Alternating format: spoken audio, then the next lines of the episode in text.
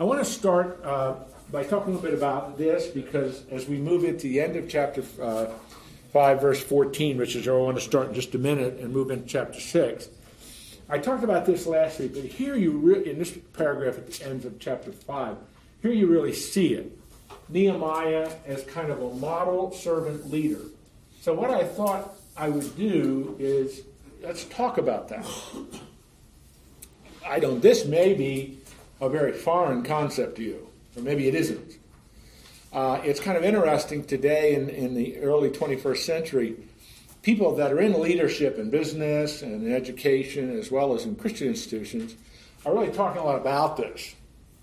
And there's an institute called the Simon uh, Greenleaf Servant Leader Institute, and it doesn't have anything to do with Christianity, but it's really fascinating how they're talking about this. And they're trying to foster and facilitate the development of servant leaders. And uh, a number of years ago, Jim Collins wrote a book uh, called Good to Great, and he talks about uh, various levels of leadership. And what he called level five leadership, he doesn't use the phrase I'm using, he talks about as level five leadership. He's really talking about servant leadership. So I thought what we do is just talk very briefly about that.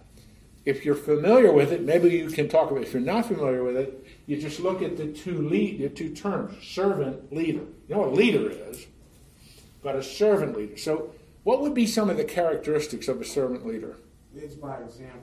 Okay? I'm just going to write a word here instead of writing all of it out. But leads by example. Okay, good. Anything else? Humility. Humility.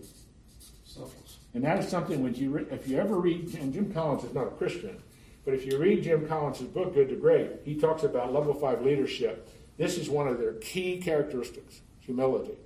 Anything else? Selfless. I'm sorry. Selfless. Okay. Um, now, in that sense, selfless. As a leader, you're not you're not motivated by pride and self elevation. You're thinking of the mission of the organization, and you're thinking of the people in the organization, not yourself. That's kind of how I would uh, unpack selfless. Anything else? Helper? Helper? Yeah. Well, yeah, that's that's not bad. I want to talk about that in just a minute. That kind of good. What do you you you don't have to raise your hand. Wondering about that humility, is that be, like, an example of humility would be not to ask anybody to do anything that you wouldn't do yourself? Do any job that you would not perform yourself, is that? Yeah, that that might be a uh, a dimension of humility. You know, you're not you're never too proud to do something for the success of the mission, which is another way of saying that. Huh? Anything else? Verbal encouragement. Okay. Let's just write encouragement because that can take a lot of different um, uh, ways to encourage. A handwritten note to someone doesn't have to only be verbal, but encouragement. A, a, le- a servant leader encourages people. Is there anything else? Authenticity. All right, I'm going to have to write up here. Authenticity. What does that mean? A genuine belief in what you do and the people who do it with you. Okay. You're not, you're not just, uh, let's be real crass about it. You're not just in it for the money. You're in it for the greater cause, or you know what usually you talk about what the mission of the organization is, whether it's ministry or business or whatever. Making it easier for the people that are following you to follow you. Helping them by nurturing them and encouraging Okay. them. All right. Let's take as a dimension of encouragement, nurture. Those two do go together. But Matt, when you say nurture, what what comes to mind there? What do you mean by nurturing? Well, I, I think you have to be showing the example so that when you, by doing that, and then uh, somebody has a misstep or something like that, you kind of help them, you know, do, help them make some corrections. and- Okay. And, and, and support them in making the correct decisions. Okay. So that they, so that they get, so that they don't quit. Because a servant leader wants everybody in the organization, whatever it is, to succeed in terms of what they're asked to do or their gifts and so on. Because the idea of is as they succeed, the whole organization succeeds. And you're a servant leader. This is uh, I'm going to have to bring this to an end. We'll spend the whole hour just doing this. But a servant leader is also interested in making sure that you understand everyone's strengths and you understand everyone's weaknesses. And you play to your people's strengths, not their weaknesses. Right? Jim Collins, in his, his wonderful book, puts it this way Make sure that everyone is on the right seat of the bus. Not only that they're on the bus going forward, but they're on the right seat on the bus. And Collins says if they're not on the right seat, your job is to either put them in another seat or get them off the bus.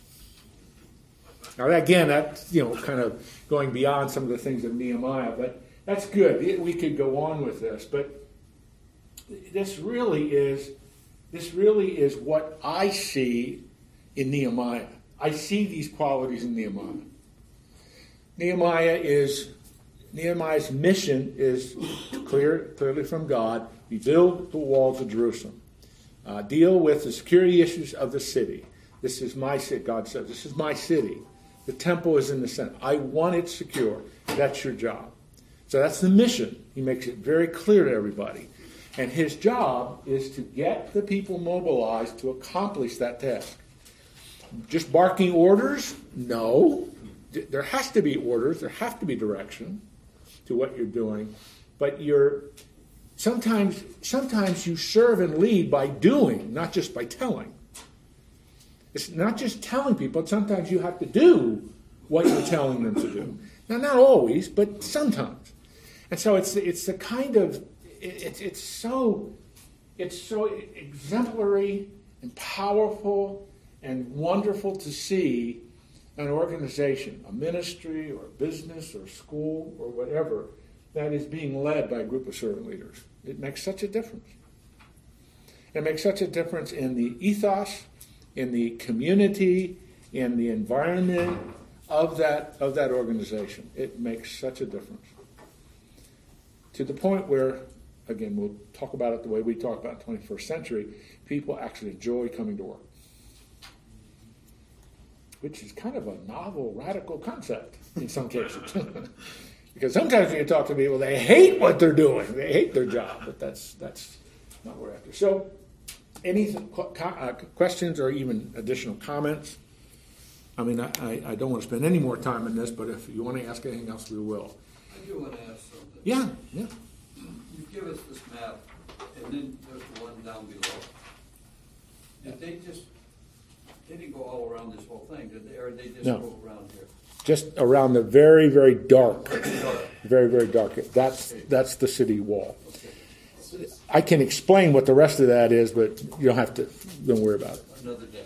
So, Yeah, yeah. What kind of the synopsis would be, when you, you try to do the nurturing, set by example, you know yourself, you're a helper.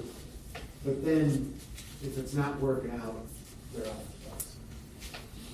Or as a Yeah. certain leader, that, that's twentieth century, what, what we're talking about biblically, a servant leader just keeps on doing it until we wait for God's time, or No, I don't think so. How do you make that distinction? Well, okay. We only have, a- we got, we got, I got thirty more years on it. So, Well, come on. t- listen, uh, let- let's approach it from another angle, okay? Let's approach it from the angle of stewardship. Uh, I'll kind of put it the way I think we should think about whatever we do. We've been stewarded by God to do this.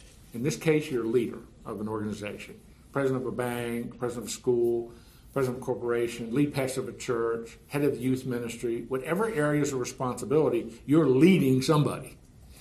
And so part of your stewardship responsibility is to make sure that everybody, everybody that is, we'll put it the way we put it, working for you is doing what you want them to do to the best of their ability for the good of the mission. If neither one of those fits, they either need to be changed in terms of what they're doing or they need to get off the bus. That's your stewardship responsibility. And so I, I remember, I, I, I'm going to use this as an illustration because that is when I learned my first real, real lesson in servant leadership. When I became president, the lady who was handing our donor uh, uh, relations, she had been doing this for like 30 years. She was 59 and a half years old. She didn't like computers. So she was not entering the donor, the donations correctly into the computer. And when she tried to do it, it took her so long. So she just had stacks of checks in her desk. And when I found that out, it's just very early in my my uh, role as president. I had a little group of men that I called my Aaron group. Uh, that I there were five men that I just met with every other week, and I they were all leaders in the community, neat Christian leaders. But I asked them, "What would you do?" And this is what they every one of them said unanimously: "You got to get rid of her." Well, how do you get rid of somebody that's been working, you know, for almost all of their adult life for this ministry, has served the Lord, has put it? How do you get rid of her? So I asked them, okay, how do you get rid of her? so they gave me some really great ideas.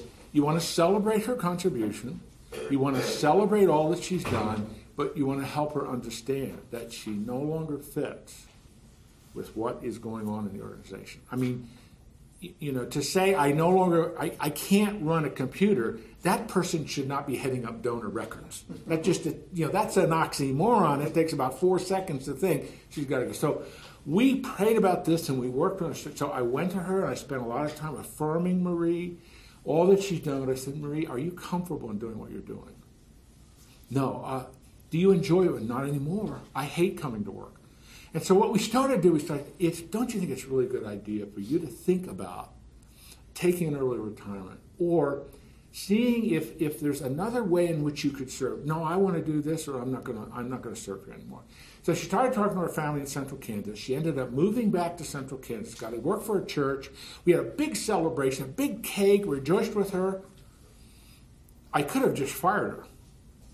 But instead, serve, nurture, encourage, but help her understand you're on the wrong seat of the bus. You've got to get off the bus. And I, I, learned so much. With those men were incredibly helpful to me, but I learned so much about about how you look at people and their skills. And it, I'm telling you, I wish I could tell you every one of them worked out that easily. Hmm. Some of them didn't. They were very difficult. But that I'm answering your question with an illustration. It is our stewardship responsibility. If a person is not doing what they're supposed to do and they're not contributing to the mission, they either got to change jobs or they got to get off the bus. There's no other way to look at it. It's good stewardship. One of the men in my Aaron group, the group of advisors I call my Aaron group, Moses had an Aaron, you know, he said, when, if you have to dismiss somebody, it should not be a surprise to them that they're being dismissed. That was a revolutionary idea to me. What? But in other words, you're, you're giving them responsibilities, and if they're not meeting those responsibilities, you have to help them to see, you know, it's probably best for you, and certainly best for us that you leave. Again, I wish every single opportunity worked out that way. Now, I'm telling you more than you need to know, but this is a profound concept to really nail down. If you're a pastor of a church, that's a profound concept. If you're a youth leader, that's a profound concept. If you're a business leader, I mean, these are, these are the things Jim Collins, who's not a Christian, is observing. This is what makes an organization work well. He would always put it, it's the difference between a good company and a great company. A great company has a leader who's a servant leader. Yeah, Fred, is your hand up? Um, yeah, when, when we hire someone, and we've had our own companies, um, we, we've hired perhaps the wrong person, and that will happen eventually. And early on, it's the responsibility uh, of the organization to see that Oh, yeah. Try to provide training for that person to achieve the skill levels that are required for that position. If in fact they cannot, then you've given them an opportunity to succeed. But then I think, and they see it, then it's easier to let them down and say, it's probably not working, and perhaps you need the freedom to select another area to use your skills. And, and it's not, per- I mean, it's personal, you care about them, but your organization is essential to, to succeed, just like this building or this wall, it had to succeed. Mm-hmm. That's right. John Maxwell says any leader is going to all, always play to people's strengths, not their weaknesses. If, let's say, there's an area in whatever they're doing, uh, it's a real weakness, and they're on a two, level two at a, at, a scale of 10, and you start doing everything you can to help those weaknesses and get them up, you might get them up to six, but they're still only a six. You want them at a 10. And so they're not play, you don't play to their weaknesses. You don't try to enhance their weaknesses so they get from a two to a six. You want them playing to their strengths, whether between eight and ten all the time in the categories you want them to do. That takes tremendous understanding of your people. But if you just play to if you if all you do is try to help people with weaknesses, you're not helping your organization, and you're really not helping them because you're just helping them to get from a two to a six in the weaknesses. They're still not ever going to overcome their weaknesses. That's just the way God made them. I know you're focusing mostly on the servant side of those two words, but having all of those attributes and not being a leader won't get you anywhere either. I mean, you've got to be strong, you've got to be insightful, you've got to be purposeful, you've got to be visionary, you've got to be wise, and so, you know, humility with strength is kind of a nice blend, but you've got to have those other things. Oh, yeah. Nobody's going to follow you. Yeah.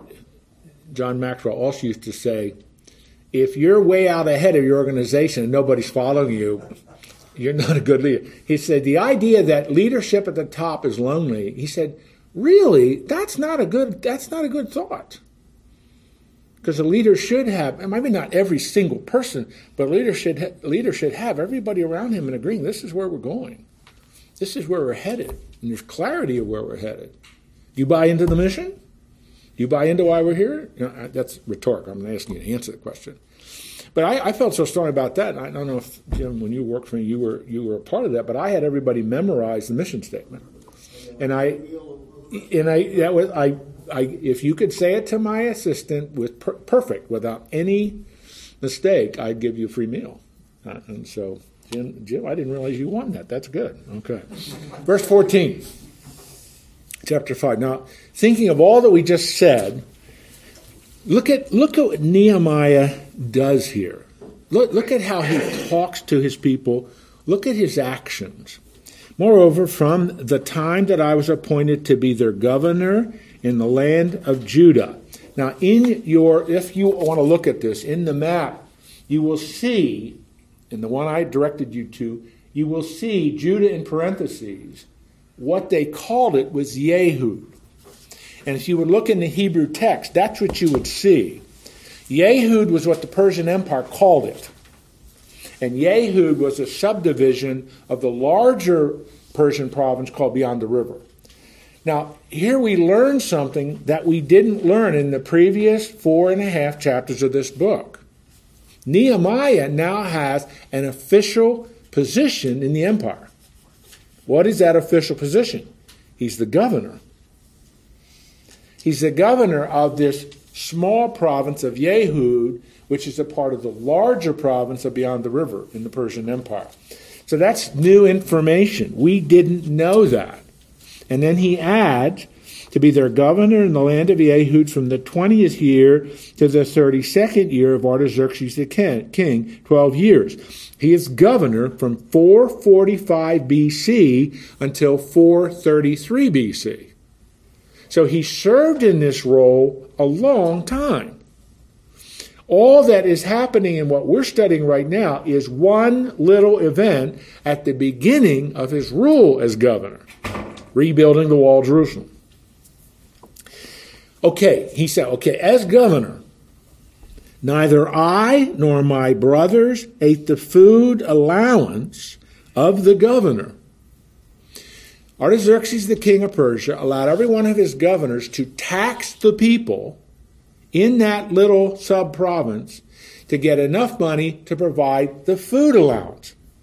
because as the governor, there'd be diplomatic activities, things that he had to do. Plus, he's the governor. He has the right to a food allowance. It would be like the petty cash allowance in your office, which you use for occasional breakfasts and lunches and things like that. I'm trying to make this relevant. So, but what is he saying to us? I did not do that. Verse 15 The former governors who were before me laid heavy burdens on the people and took from them for their daily ration 40 shekels of silver. 40 shekels of silver is about a pound of silver. Now, remember, this is a poor agricultural province. This has been reduced significantly since it was conquered by the Babylonians. It's almost a, an insignificant province in the, in the vast scheme of things of the Persian Empire. But Nehemiah is saying the previous governors taxed the people, heavily taxed the people, and then continuing, even their servants, ESV translates that servants, it could be their assistants, those who served the governor, lorded it over the people. So you have three characteristics of previous governors laid heavy tax burdens, daily ration of one pound of silver, and their servants, their assistants, those who served the governors, lorded it over the people. That's, that's kind of a euphemism. Lorded over, what does that mean, lorded it over the people? Well, yeah. I mean, dominant, autocratic, arbitrary rule of the people. In other words, your life was really harsh under these governors. What does he say? Middle of verse 15. But I did not do so. Why? Because of the fear of the Lord, because of the fear of God. So he's contrasting previous governors of Yehud and his 12 year rule as governor of Yehud.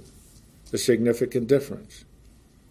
Nehemiah seeks to serve the people, not elevate himself through being governor. And he tells us why. Because of the fear of God. Fred. The term fear needs to be put into the proper context. That's what I was going to ask. A reverential respect, uh, uh, understanding where where you stand in God's eyes. Right. Exactly. So and he says because fear of God, fear of the Lord, in, in many ways, not always, but almost always, in many ways in the Bible, whether you're in Old or New Testament, fear is being used as a description of a worship word.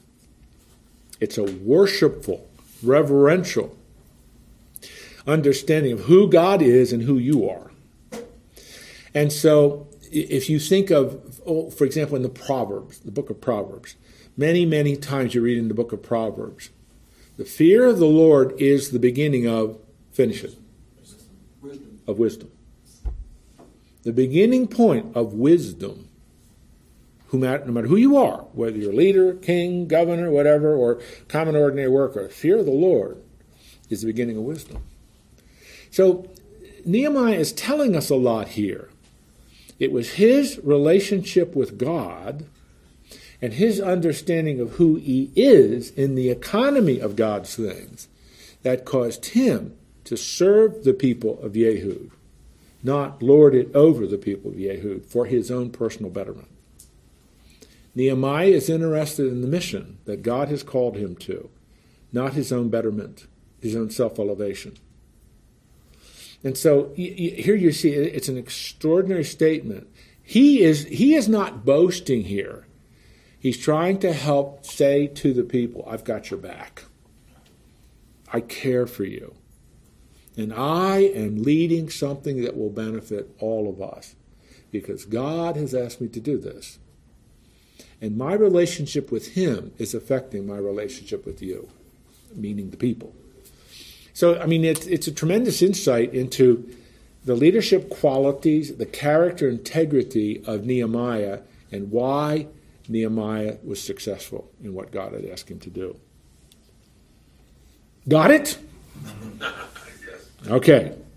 Now he goes on. And what he talks about here is, is how he looked at, how he carried out his role and function as governor of Yehud, as governor of the province. Verse 16. I, I want you to note four things here that he talks about. Verse 16 I also persevered in the work on this wall. I also persevered in the work on this wall. I didn't just tell people what to do in building the wall, I helped do the work in rebuilding the wall. So sometimes a servant leader, in terms of authenticity and in terms of humility and softness, and in terms of being a helper, will actually help do the work, depending on the situation. Not always. I mean, a worker, a, a, the president or a CEO can't always go out and weed the flower beds that's a silly thing. I mean, you hire people to weed the flower beds. He's supposed to be heading board meetings, putting strategy together. But every now and then, that's not necessarily a bad thing for the CEO to go out and weed the flower beds in the summer. And for the people to see him doing something like that. I'm contributing to the overall mission. That's what he's saying. And then number two, we acquired no land. We acquired no land. I, I'm not increasing my net worth during this time of crisis because I'm thinking of the whole. Number three, this is interesting. All my servants, and that again, that uh, ESV translates that servants, that could be assistants who's worked with him, were gathered there for the work. So he's not only doing it, all his assistants are also helping rebuild the wall. And then he adds, number number 17 is kind of interesting because this would be part of his responsibilities and duties as the governor, having dinners for diplomats.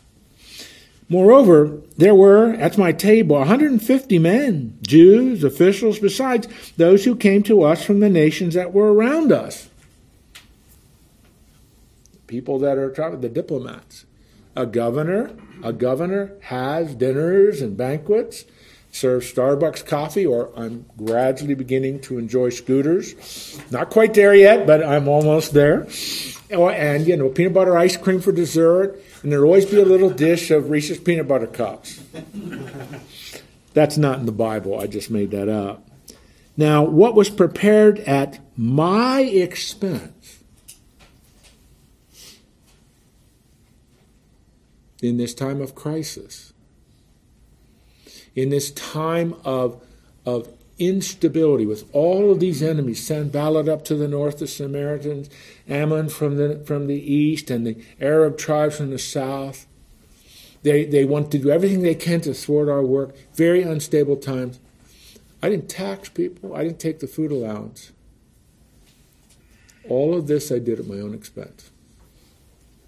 He didn't have to do that. He wasn't required to do that.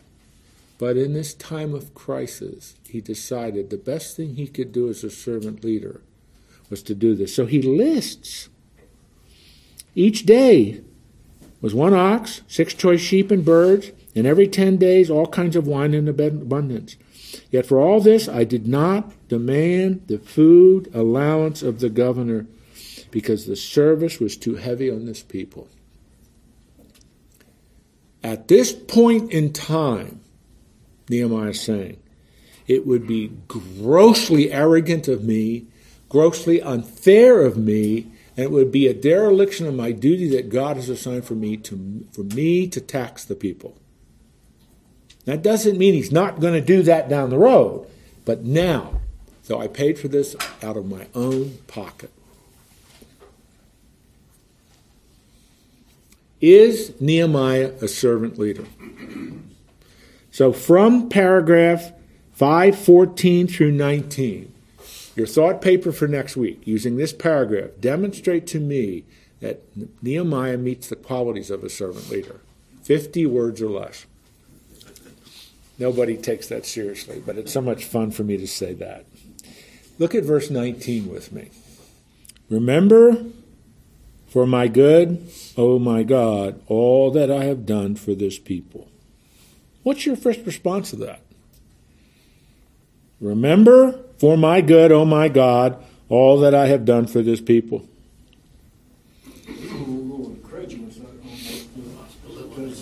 Kind of sounds sounds a little self-elevating, doesn't it? Yeah. Hey, Lord, I'm doing all this good stuff. Don't forget me. Is that what he's saying? I think he's saying maybe encourage me if I, you know, am discouraged. Um, I, I'll need help before this job is finished. And I need, I need you. And please look upon me favorably because I want to serve. Good. I think I think that is that's getting closer to the thought behind this. This is the first, and you're going to see quite a few of these as we move into chapter six. These quote remember close quote prayers, remember prayers. Is this, is this a replenishment request? Well, maybe, but I think it's a little more uh, closely aligned with what Fred said. Um, if you say to God, remember, are you inferring by that prayer that God's forgotten? He's forgotten something?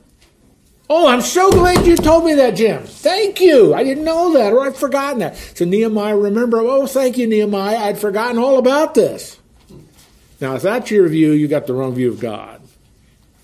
God, I am utterly dependent on you. I am doing this for the good of the mission. I'm doing this for the good of what you have asked me to do. And when, when he says remember, it is a reflection of his dependence on God. He's not telling God something that God's forgotten. He is reminding himself and reiterating again this is the kind of God you are. You don't forget. You don't forget. You don't forget. For my good, what I've done for the people. Lord, I'm doing what you want me to do. I'm doing what you want me to do in the right way. Honor that, God. Not for my sake, but for your glory and for the sake of this mission. Probably still wants to hear the phrase, well done, my faithful servant. Yeah, I mean it's it's it's it's it, and we have to really dice this carefully. This isn't a prayer of self-elevation. This is a prayer of recognition of his dependence on the Lord and asking the Lord to bless that dependence. You know why I'm doing this, God. You know the purpose for which I am doing this. It, it, it evidences faith, it evidences de- dependence, and it's asking, Lord, it, you, you, really, it would not be incorrect to translate this, bless this, Lord. Remember this, bless this, Lord. When, when you are exercising your sovereign superintendence of events, remember this, bless this, Lord because this is the work you want me to do. Is it wrong for you to ask the Lord to remember, i.e., bless what you're doing for His greater glory? No. No. That's what He's doing. It isn't a prayer of self elevation, it's a prayer recognize and bless what I'm doing for the good of this people for the good of this mission. I am their governor. You have given me this immense stewardship responsibility. God, I don't want to blow it. I don't want to mess it up. I'm doing what I think you want me to do in the way I think you want me to do it. Remember this, Lord. Remember this. Jim, that, that, that sentence that I can do all things through Christ, that strengthens. That would that would that would be that would fit here nicely in a New Testament spin on it. Did he do anything wrong? Did your hands are in front of your mouth? But should, did he do anything wrong? Yeah, do you think he had any missteps that he could have did more in line with what Christ? I'm not sure as we go through the book that we can identify that we can identify anything very significant that he did wrong. So we, I mean, we always talk about Daniel, Joseph, and a few other people that were pretty, did pretty good things and didn't really mess up. So he might be aligned with those, because there's a lot of, I mean, everybody else messes up, I mean, besides, besides Daniel and Joseph, I mean, there's not really any good characters in Job to, to really follow. Or to, Well, not put on a pedestal, y- yeah, but but re- remember, follow. Yes, I mean in, in in Daniel and in Joseph and perhaps in Nehemiah, there's very little, if any, negative evaluation of what they're doing. David, there is. Solomon, there is. Hezekiah, there is. Josiah, I mean, pick a lot of the good guys of the Old Testament. But remember, remember something about our God. God delights in taking rebels and making them into loving disciples. God delights in doing that. Amen. Every single one of you is a living example of that. I know I am. God delights in taking rebels and making them into loving disciples. It takes time, but that's what God delights in doing. Now, Matt, we do not know a lot about Nehemiah before 446 BC. We don't. Nehemiah 1 1 starts that date. So we don't know before that. We don't know what God did to get him to this point. What, what God is doing in the, through the book of Nehemiah, here is a mission, here is the right leader. Did they get, did I choose the right leader to accomplish the mission? Yes. Learn from him. How did he do this to my glory? Learn from him. That's why Nehemiah is one of the great books on leadership in the Bible. Because here you see a man with a clear assignment, clear mission. He could articulate the mission right off the top of his head. And everybody who worked for him could. Did they accomplish the mission to the glory of God? Yes. Absolutely. And God, God kind of worked through Artaxerxes' wife. when he had some kind of- Yeah, God also delights in taking rank, ruthless, rebellious pagans who never ever come to know him to accomplish his purposes. Amen. Saves souls but preserves personality. Yeah, yeah, he does. All right, let's move on. Chapter 6, verse 1. Now, we're back to the second cycle of opposition. The first cycle of opposition is over. And they, Sanballat, Tobiah, Geshem, the three main enemies, they have not been successful. They cannot thwart the work. They cannot stop the work. They can hardly even hinder the work.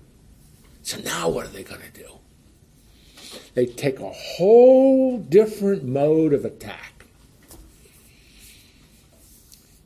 Are you excited about trying to find out what that is? The second, the second cycle of opposition. Now, now the first opposition, and it's in your notes too how I've outlined it, but the first one is what they do personally. Now, when Sanballat and Tobiah and Geshem the Arab and the rest of our enemies heard that I had built the wall and that there was no breach left in it, although up to that time had not yet set up the doors and the gates. So, where are we? They're about halfway through the project. They rebuilt most of the wall, but they don't have the gates done. And that's a big deal. I mean, you can have the wall done, but you have all these big open gates. That doesn't help much. So, you know, it's like halfway done. They're amazed that we're that far along.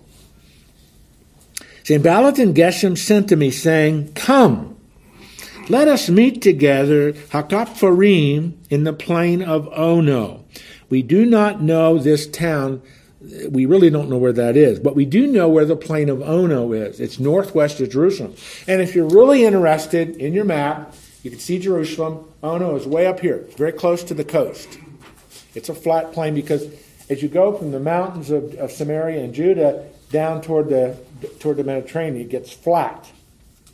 It's called it's called the Shephelah, and th- so that's where they are in this plain right near the coast. So they, they want to hey hey come up, Come up and talk to us. Let's have a meeting. We're going to have some Omaha steak, about this thick, and that special steak sauce you like, Nehemiah. But they intended to do me harm. Why did Nehemiah reach that conclusion? Why would Nehemiah say that? How does he know that? Maybe they want to talk to him. Maybe they want to negotiate a compromise. How did he know that? How did he reach that? Pardon me? It's not the kind of guys that they were. Yeah. I mean, everything he knew about these three men.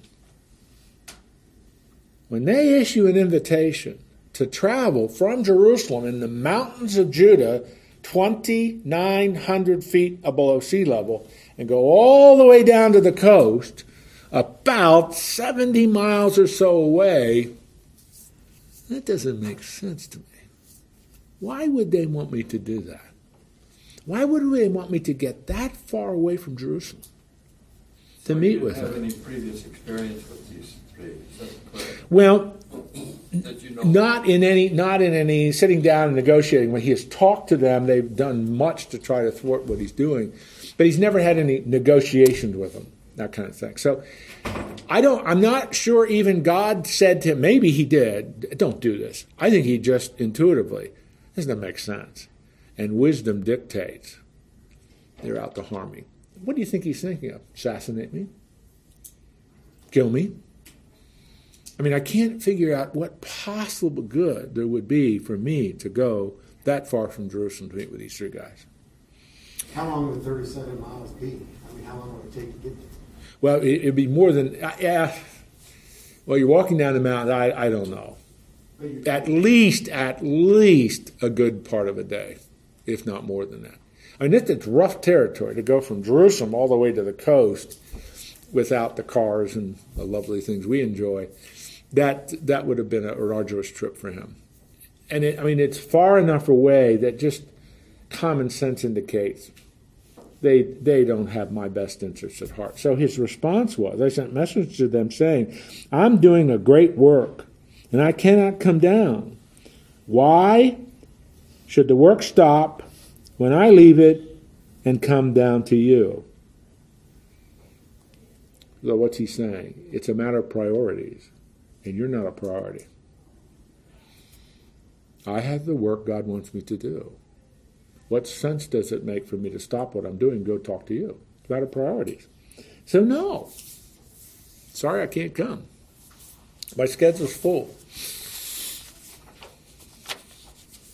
And they sent to me four times in this way. And I answered them in the same manner. So, what does that mean? They're very persistent. Four times they say, hey, come up and meet us, the plain of Ono. Nope. Matter of priorities. You're not a priority. Second strategy. What is today called fake news. In the same manner, Sanballat, for the fifth time, so this is the fifth time he tries to get in contact with Nehemiah, sent his servant to me with an open letter. Now, you maybe ought to circle that or just make a note of that. That that's quite important. That that's a very important way to to rephrase it or characterize it. This is an open, publicly accessible, Freedom of Information Act kind of document. Everybody can see this. This isn't a private letter with the seal of the governor. This is an open, public means of communication. It was written, and it was written, quote, It is reported among the nations, and Geshem also says it, that you and the Jews intend to rebel. That why that is why you are rebuilding the wall. And according to these reports, you wish to become their king, and you have set up prophets to proclaim concerning you in Jerusalem, there is a king in Judah. Now remember, this is an open, public letter. This isn't a private diplomatic correspondence with the governor's seal. This is open. And it's got three parts to it. And each one of these parts is very incendiary, very potentially serious in terms of the Persian Empire, and thirdly, Nehemiah could be charged with sedition. So, what are the three charges? We know what you're doing. You're organizing a rebellion against the Persian Empire. And secondly, Nehemiah, you want to proclaim yourself king. And thirdly, you have a bunch of prophets, a bunch of public individuals who are organizing a cheering squad, who are organizing a bunch of people who are going to stand in the square of Jerusalem and say, What? There is a king in Judah. It's Nehemiah. And by the way, Nehemiah, because it's an open letter, Artaxerxes is going to hear about this. And what do you think Artaxerxes is going to think? So, I mean, this, you know, what our president calls fake news, this is the epitome of fake news. None of this is true. I mean, it doesn't matter whether you're watching Fox News or MSNBC, none of this is true. They made it up. Why make this up? Blackmail. Okay, blackmail. Derail. Yeah, and, and, and blackmail, derail, di- this will do it. It will create a sense of panic.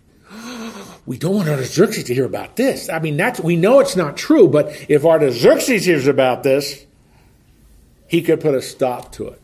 So this is at a little bit of a different level. This is a little bit more serious. Verse 8 How is Nehemiah going to respond to this? Then I sent to him, saying, No such things as you say have been done, for you were inventing them out of your own mind. For they all wanted to frighten us, thinking their hands will drop from their work and it will not be done. In a very real sense, Nehemiah is saying, I hear what you've written, prove it. There's no proof for what you're saying. But I understand what you're doing intimidation, fear. You know, in a, in a way, now it isn't exactly parallel, but in a way, it's what the Pharisees kept saying in that last year of Jesus' public ministry, AD 32 to AD 33. If we follow what he's saying, and he is the Messiah, Rome is going to come and crush us again. The fear, Rome is not going to tolerate a king in Judah, in Judea. Rome's not going to tolerate that. I'm in one of my other classes. we're studying the Gospel of Luke, and that is exactly that is exactly what happened. What we just finished studying. The Pharisees are saying, if we follow this guy, Rome is going to come and crush us because they will not tolerate a king of the Jews. They will not tolerate that. And so, in a sense, that's what they're trying to do. They're trying to create enough fear and intimidation that the people building the wall will stop. Nehemiah says, There's no evidence for this. There's absolutely not a shred of evidence for this. You're inventing it. And then what does he do? He prays. But now, O God, the end of verse 9, but now, O God, strengthen my hand. Self elevating prayer? No. Lord, you know what I'm doing is what you've asked me to do. You know none of this is true. Strengthen us, protect us, guard us, keep us. Doesn't it also speak to his, to Nehemiah's reputation and integrity that nobody else really listened Mm. or responded? I mean, if this was an open letter and kind of announcing it to the world, but evidently nobody took up arms to Yeah. drive them out. Nobody, nobody believed it. Right. Yeah, that's really a great comment, Joel. That really is. That's a very appropriate conclusion to reach. It does say something about his public reputation, his integrity, that it's inconceivable for us to really believe that Nehemiah would declare himself to be king. We know that's he's not that kind of man. Yeah, that's really good. I think that fits here absolutely. But don't miss that last that last item. He prays, Lord, strengthen my hands. All right. I'm not sure we have time to do the whole thing, but we're going to get started on it. Third one. Third one. Does he really mean strengthen his hands, or is he talking about strengthen my spirit or my confidence, or how would you? Yeah, that's that's a good comment. I mean, I think it's it's a it's a it's a metaphorical request. It, it's a figure of speech. It's not just his hands so that his hands will be strong to lift the bricks and all that, but his hands is a metaphor for his leadership and all that needs to be done. Strengthen what we're doing and strengthen my. And it's like. Um, don't don't let me lose focus of what I'm really supposed to do and my trust and dependence on you. Because this, I mean, to me, this is a serious charge. I mean, this this could result in being charged with sedition against the king of Persia. But he says, no, there's no proof for this, and, and I think what Joel said is correct. His integrity was such that the people, this is an open public letter the, the people both around and in the uh, province of Yehud, no, he's not doing that. There's no evidence he's doing that. And we believe Nehemiah, not these false purveyors of chicanery. Isn't that a great way to put that? Anyway. All right, any other questions? Let me begin the third one because we won't get it all done because of time. Now, something else happens. And it's really an interesting twist because Nehemiah goes to visit somebody. His name is Shemaiah. It doesn't tell us this, but it, it seems as if he's a priest. Now I went into the house of Shemaiah, the son of Delaiah, the son of Mehetabel, who was confined to his home, meaning he's sick, he's an invalid, he has a bad cold. He stumbled and fell. He broke his ankle. Those last four sentences I made up. But for some reason, Nehemiah has to go see him. Why does he go see him? We don't know. What's his relationship with him? We don't know. But because he's an invalid or he can't get out, he goes to see him. And as he goes to see him, Shemaiah says, Let us meet together in the house of God within the temple. Let us close the doors of the temple, for they are coming to kill you. They're coming to kill you by night. Let's, let's conclude that Shemaiah is a priest. We, he may not be, but there's some reasons why that's perhaps true. So he had some kind of relationship with Nehemiah. To some degree, Nehemiah trusted him.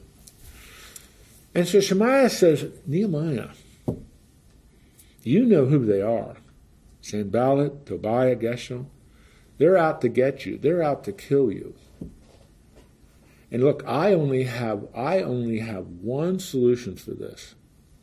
Let's you and I take refuge in the temple as an altar of asylum according to Exodus 21 verses 13 and 14. That's what Shemaiah is doing. When he uses that phrase, let's close the doors of the temple. Let's take refuge in the temple. Let's treat this as an altar of asylum. David will do that. That makes sense. Shemaiah is saying to Nehemiah something that was in line with the practices of the law according to Exodus 21, verses 13 and 14. That makes sense. That's reasonable. Presumably, to, and we're not exactly sure of the, uh, the intensity of this, But to some extent, Shemaiah was like a friend, a colleague. He knew him. Maybe he trusted him to an extent. And so Shemaiah is saying something that's not the fake news that these guys were propagating in the previous paragraph. This is kind of reasonable. This is in line with the law. And I know these guys are out to get me. In all likelihood, there is a plot to kill me. Does Nehemiah do this? Does he agree to this reasonable request? If you want to find out, come back next week. Boy, I just love to leave you hanging for something. That rarely happens in this class. I was hoping I could get it done, but now I created some interest. I hope you'll come back, even if it's only eight degrees outside and the north wind's blowing. Lovely weather God's blessed us with. I'm going to pray because you are no longer believing my fake news about the weather. Father, we are grateful for the privilege of studying the Word of God together. Thank you for this incredible book of Nehemiah, the incredible um, exemplary servant leader that he was. He leaded, he led with fortitude, with discipline, with clarity of mission, but he served as he led. He was a model servant leader. We learned so much from him about leadership and about a godly individual in the right position of leadership being used by you to accomplish a seemingly insurmountable task in 52 days. Lord, we thank you for this book. Thank you for these men. Thank you for their interest, their engagement, and interaction as we share and talk and apply the Word of God together. May we be men of faith. May we be men of God, men who are serious in, in our in our life, in our lives, and what you ask us to do to represent you well. We ask for that enablement to do that. Bless these men, take care of them, use them in their lives in all the various areas of people they touch. May they always be ready for those divine appointments that you send their way to represent you and represent you well. In the name of Christ we pray. Amen. Amen. See you next week.